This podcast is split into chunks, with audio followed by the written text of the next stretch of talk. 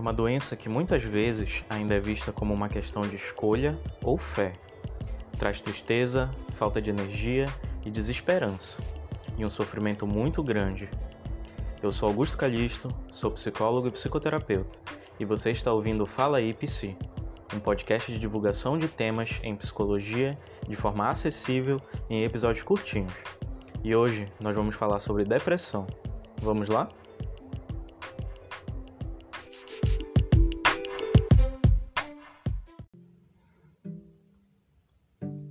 Sejam bem-vindas e bem-vindos a mais um episódio do Fala aí Psi. Hoje nós vamos falar sobre mais um transtorno mental, que é a depressão. Nesse episódio eu vou falar sobre algumas coisas e utilizar alguns termos que podem funcionar como gatilho para pessoas que estejam enfrentando esses problemas.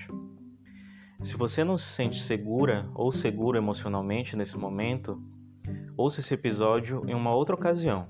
Não tem problema nenhum. Além disso, eu vou deixar na descrição desse episódio os contatos de locais que oferecem ajuda em momentos difíceis. Então, se você tiver interesse e necessidade de procurar, pode ficar à vontade. Vamos ao episódio. Para a gente começar a entender o contexto da depressão, primeiro a gente sempre fala sobre os dados. No Brasil, 5,8% da população sofre com a depressão ela afeta um total de 11,5 milhões de brasileiros. Ou seja, segundo os dados da Organização Mundial da Saúde, o Brasil é o país com a maior prevalência de depressão da América Latina e o segundo com maior prevalência nas Américas, ficando atrás somente dos Estados Unidos, que tem 5,9% de pessoas com depressão.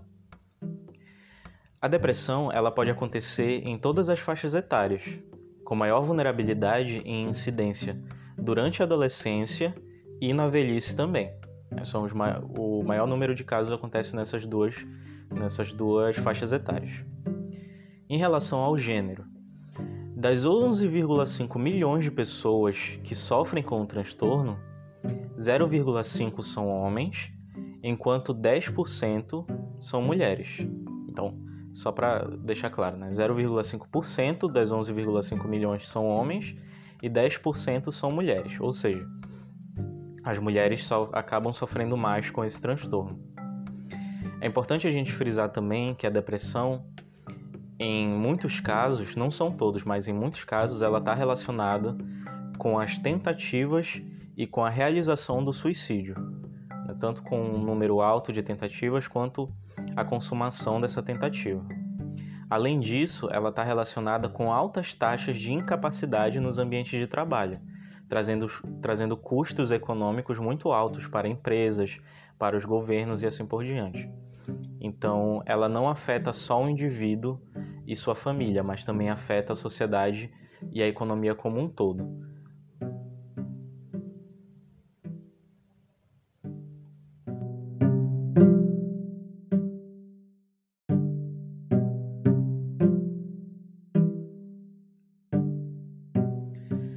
Agora a gente vai partir para algumas definições do que, que é a depressão. É importante a gente frisar que não existe apenas um tipo de depressão. Esse próprio nome, depressão, é algo mais geral que vem do senso comum e não especifica muitas coisas. Eu vou focar aqui naquilo que é comum aos diferentes transtornos depressivos, e em outros episódios eu vou me deter nas coisas mais específicas. O que, que a gente conhece como depressão está inserido na categoria de transtornos mentais conhecidos como, como transtornos de humor.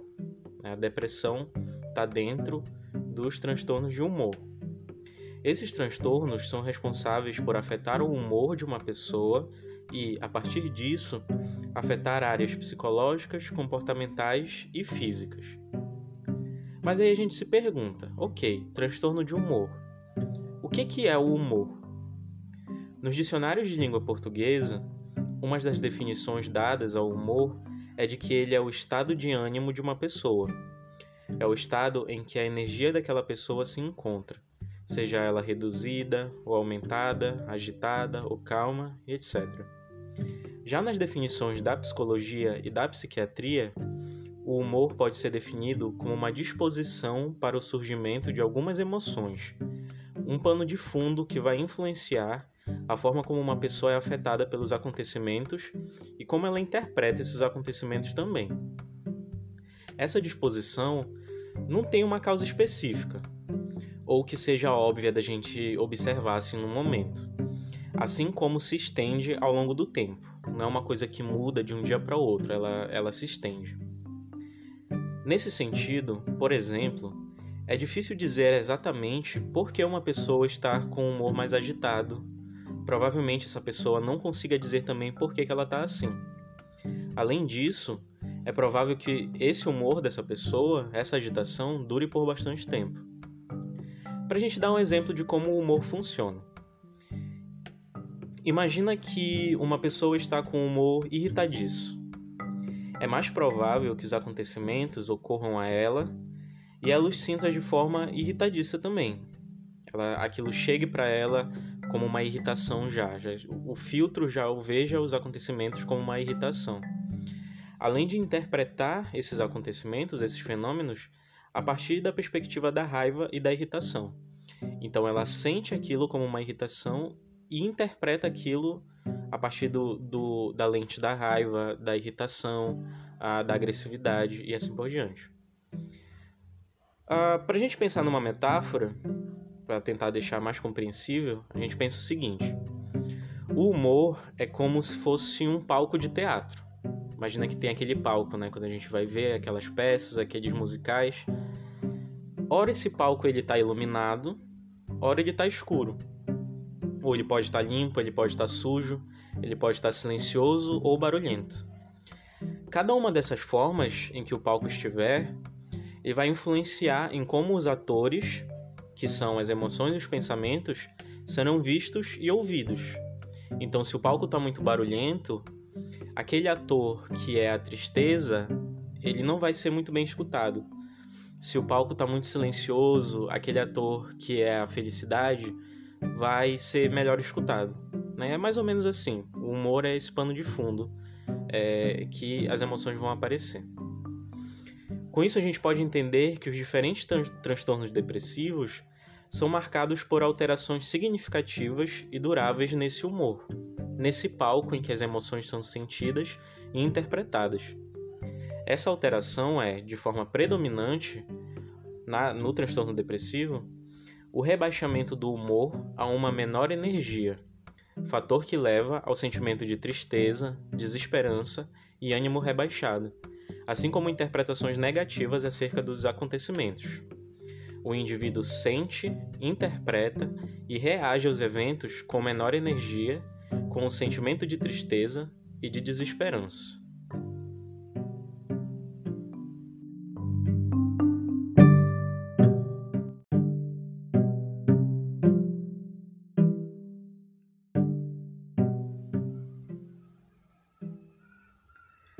Agora eu vou falar sobre alguns sintomas, fazendo uma divisão entre sintomas físicos, psicológicos e comportamentais presentes nos transtornos de humor na depressão. É importante frisar que essa divisão é apenas para fins de explicação. Esses sintomas eles geralmente acontecem de forma simultânea. Não há uma espécie de sequência pré-estabelecida. Não é assim, ah, uma pessoa pensa de forma triste, depois ela se sente de forma triste, não há essa divisão. As coisas geralmente acontecem de forma bem, bem simultânea mesmo. Falando sobre sintomas físicos dos transtornos de humor: fadiga excessiva e persistente, cansaço que perdura mesmo após descansos e folgas, mesmo depois de longas noites de sono. Então é aquela, aquele cansaço, aquele peso, aquela falta de energia que dura muito independente da pessoa ter descansado, independente da pessoa ter dormido, aquela fadiga persiste. Falta de fome e apetite persistente, a pessoa ou não sente mais fome, não sente vontade de comer, não sente ah, o interesse na alimentação. Insônia ou sono excessivo, associados à questão da fadiga também. Algumas pessoas se sentem muito cansadas ah, extremamente fadigadas, mas, fatigadas, mas não não sentem, não conseguem dormir. Ou é o total oposto. Elas elas dormem demais, dormem boa parte do dia e não conseguem é, regular muito bem esse sono. Um dos sintomas físicos de da, uma das maiores importâncias que a gente que a gente dá para os transtornos de humor é a ausência de sensações de prazer em atividades que costumavam ser prazerosas antes. É o que a gente chama na psicologia, na psiquiatria de anedonia. Anedonia, né? A pessoa perde o interesse por coisas que antes traziam prazer. E não só o interesse, mas também quando ela faz essa coisa, por exemplo, ah, eu gostava de praticar um esporte, sentia muito bem fazendo isso. E aí ela faz aquilo, pratica aquele esporte e não sente mais prazer, não sente mais é, uma energia, não sente mais sensações boas ao fazer aquilo. Outro sintoma físico é a diminuição na libido, no desejo sexual. Algumas pessoas também têm essa diminuição muito, muito presente. Agora falando sobre alguns sintomas psicológicos que estão presentes. Dificuldade de concentração, atenção e organização de ideias. Muitas pessoas que sofrem com transtorno de humor, elas elas não conseguem. É, tem muita dificuldade de aprendizagem também associada. Ela não consegue prestar atenção por muito tempo ou em tópicos que são difíceis. Existem também os problemas de memória e em alguns casos se fala em, em na falsa demência, né, as pessoas que, que perdem a, a, a, a memória de forma significativa. Existem os sentimentos de desesperança em relação ao futuro assim como culpa e remorso em relação ao passado. Então, como sintoma psicológico, a pessoa acaba fazendo interpretações sobre o futuro, sobre o passado, de forma triste, com sentimento de culpa, com sentimento de catástrofe, como as se as coisas tivessem sido perdidas. Existem também os sentimentos de baixa autoestima e as avaliações negativas de si mesmo e de suas ações. A pessoa se vê a partir de uma lente muito negativa, ah, como se tudo nela fosse errado, nas coisas que ela faz fossem erradas, como se ela fosse menor. E um sintoma muito, muito grave e que acarreta muito sofrimento para as pessoas é a sensação persistente de incapacidade, que acaba criando um ciclo. A pessoa se sente incapaz de fazer algo, de mudar a sua situação e aí ela não faz aquela mudança necessária, ela não faz a, aquelas ações que são necessárias, e aí ela acaba se sentindo mais incapaz por conta disso. Né? Então existe essa espécie de ciclo. Falando um pouco agora sobre os sintomas comportamentais. Isolamento social é um sintoma comportamental, a pessoa acaba se isolando por inúmeros motivos. Dificuldade de estabelecer e realizar tarefas diárias então a pessoa está lidando com muitos sentimentos difíceis, com muitos pensamentos difíceis, é, é, é, se torna ainda mais difícil de estabelecer objetivos para o dia, de fazer as coisas no dia. Existe a diminuição significativa a, na frequência da realização de atividades prazerosas. Então, vocês lembram que eu falei da anedonia, né? A pessoa não sente prazer em fazer uma atividade prazerosa, que antes era prazerosa, no caso, a, ela, ela acaba diminuindo a frequência disso. E aí também tem outro, um outro sintoma que é a evitação de ambientes e tarefas.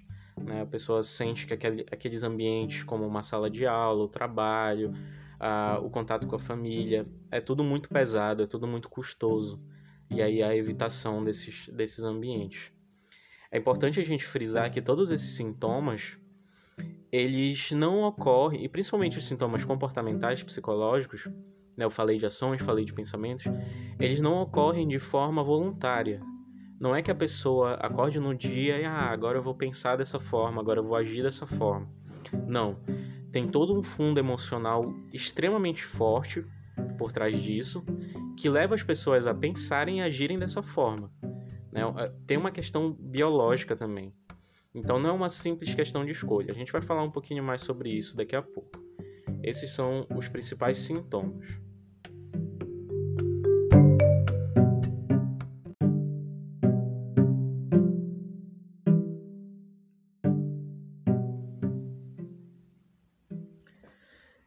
Alguns os tipos de transtornos depressivos, existe uma mudança ao longo do tempo na qual os sintomas depressivos são substituídos por sintomas de mania. Enquanto que na depressão o humor permanece rebaixado e a energia totalmente reduzida, na mania a energia e o humor permanecem extremamente elevados, mas não de uma forma saudável. É comum observar episódios de descontrole total em episódios de mania e com isso, os indivíduos acabam por se envolverem em comportamentos de risco, de gasto excessivo e até de uso de drogas. Esse tipo de variação é muito comum no transtorno afetivo bipolar, em que em alguns meses a pessoa está com um humor mais triste, um humor mais rebaixado, em outros meses ela está com um humor extremamente elevado ao ponto de chegar num episódio de mania. Então, e, e, é muito comum que nesses episódios de mania aconteçam as tentativas e a consumação do suicídio. Então, é muito, é muito importante a gente ficar atento a essa, a essa interligação, a essas mudanças que podem estar ligadas aos transtornos de humor. Outra coisa que a gente precisa entender também é que a depressão ela é diferente do luto e da tristeza. Ah, é muito comum que a tristeza ela tenha uma causa ou um conjunto de causas bem específicas.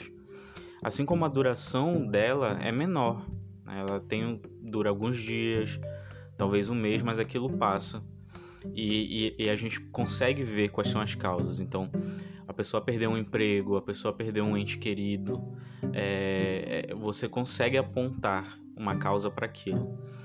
Já na depressão, no transtorno de humor, as causas são muito difusas, são muito pouco observáveis no momento específico, então tem essas diferenças. Em relação ao luto, a gente pode, a gente vai falar dele em um episódio posterior, mas o luto ele é um processo necessário que dura alguns meses e ele difere da depressão. Ele pode, ele pode se parecer em questão de tristeza, em questão da redução da energia, mas depende muito do contexto em que está acontecendo. Né? E tem a ver com essa questão da causa também. A outra coisa importante que a gente precisa entender é a relação da depressão com o, com o suicídio. Nós falamos um pouquinho ao longo do episódio, mas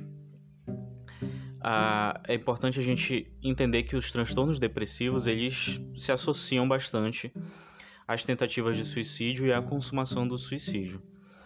Em casos mais graves de depressão, um dos sintomas que surgem são as ideações suicidas. Podem ser pensamentos bem abstratos, ah, como uma sensação de querer sumir, de dormir não mais acordar, ou podem ser pensamentos e sensações mais estruturados, mais concretos, como planos suicidas, contendo onde, como e quando o suicídio será realizado. Esses tipos e graus de, de, de pensamento, eles dependem da gravidade do transtorno depressivo no qual a pessoa se encontra. Ah, se é mais brando, esses pensamentos acabam sendo mais difusos. Se, se é um transtorno mais grave, os pensamentos são mais, são mais concretos.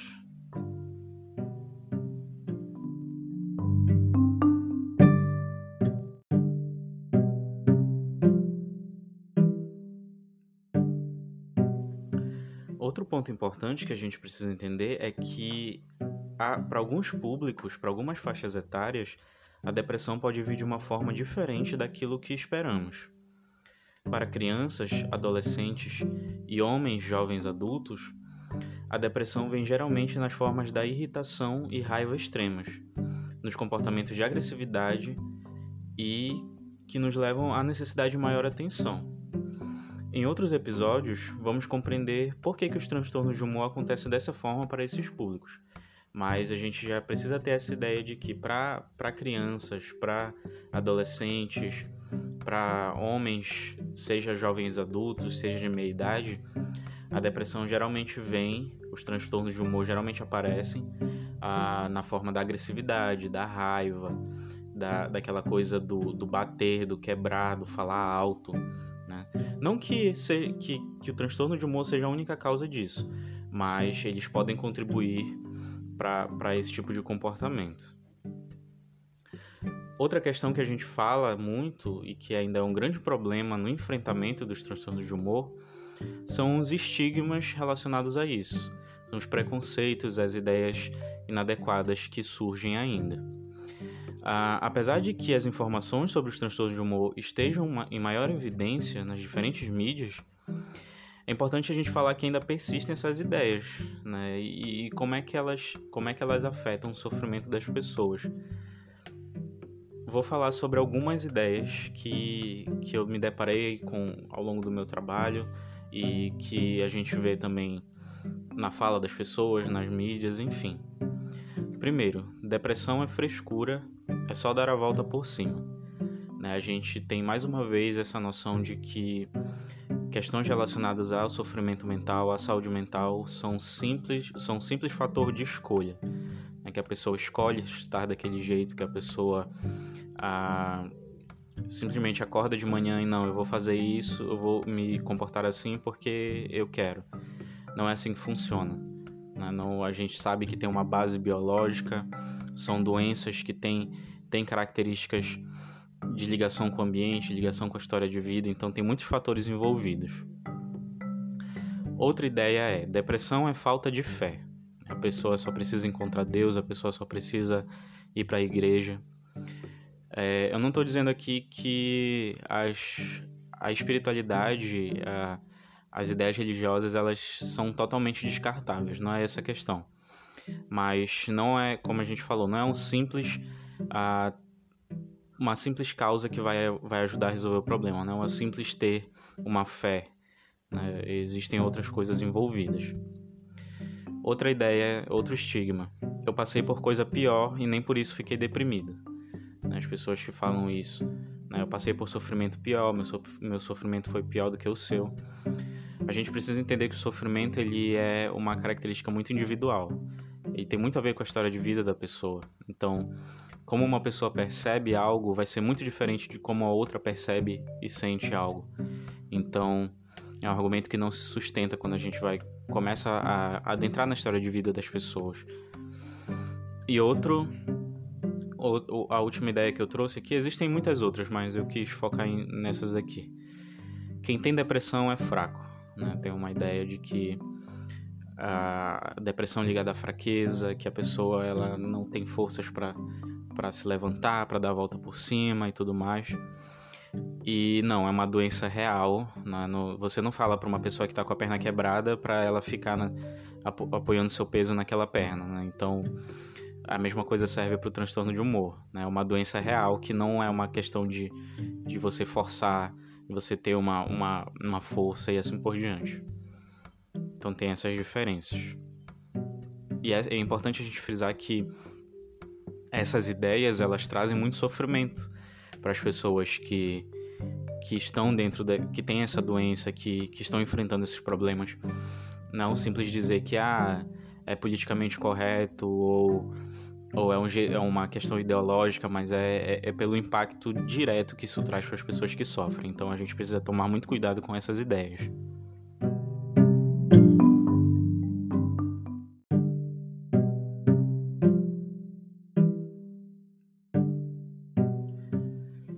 Depressão, para os transtornos de humor, assim como para a ansiedade, existem diferentes formas de tratamento, seja farmacológicos a partir da psiquiatria seja psicoterapêuticos a partir da psicologia.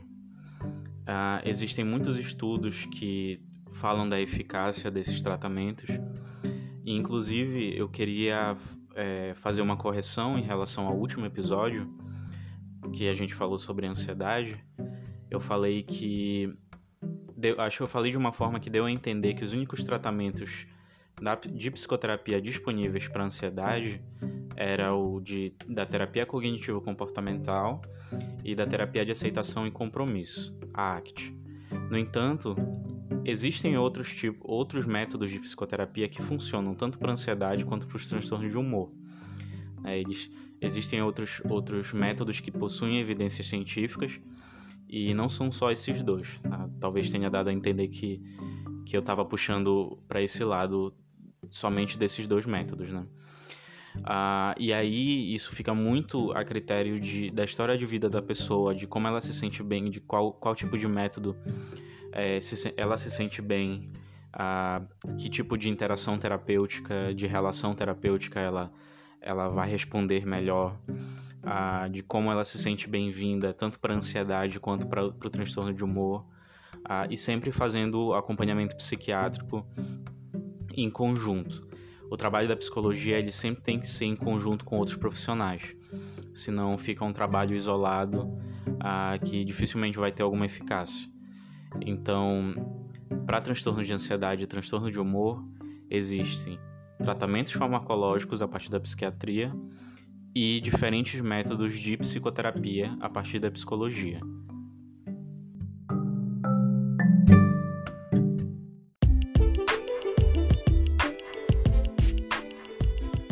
Então é isso, pessoal. Eu espero que o episódio de hoje tenha dado para para introduzir o que, que são os transtornos de humor, tenha ficado compreensível. Eu vou deixar na descrição desses episódios ah, alguns canais que vocês podem procurar em caso de, de dificuldade emocional, em caso de caso você esteja esteja necessitando de uma avaliação, você pode, pode entrar nesses, nesses canais e procurar ajuda. Também, se você conhece alguma pessoa que esteja passando por, por algum tipo de dificuldade, você pode indicar. É importante a gente lembrar também que esse podcast ele não substitui nenhum tipo de tratamento. Tá? Por mais que eu traga algumas informações, é sempre mais indicado você conversar com profissionais qualificados que conheçam o seu caso, conheçam a sua história de vida, para ter indicações mais, mais acuradas sobre, sobre esses problemas. Uh, se você gostou do episódio, se você está gostando do podcast, deixa um feedback lá no arroba psicólogo.calistoaugusto. É o meu perfil no Instagram que é profissional. Uh, arroba psicólogo.calistoaugusto. Você pode deixar um, um, direct, você pode comentar na foto do episódio o que, que você achou e o que, que você acha que pode melhorar, assim como sugestão de temas futuros. Então, muito obrigado por tirar um tempinho para ouvir e um abraço para todas e todos. Até mais.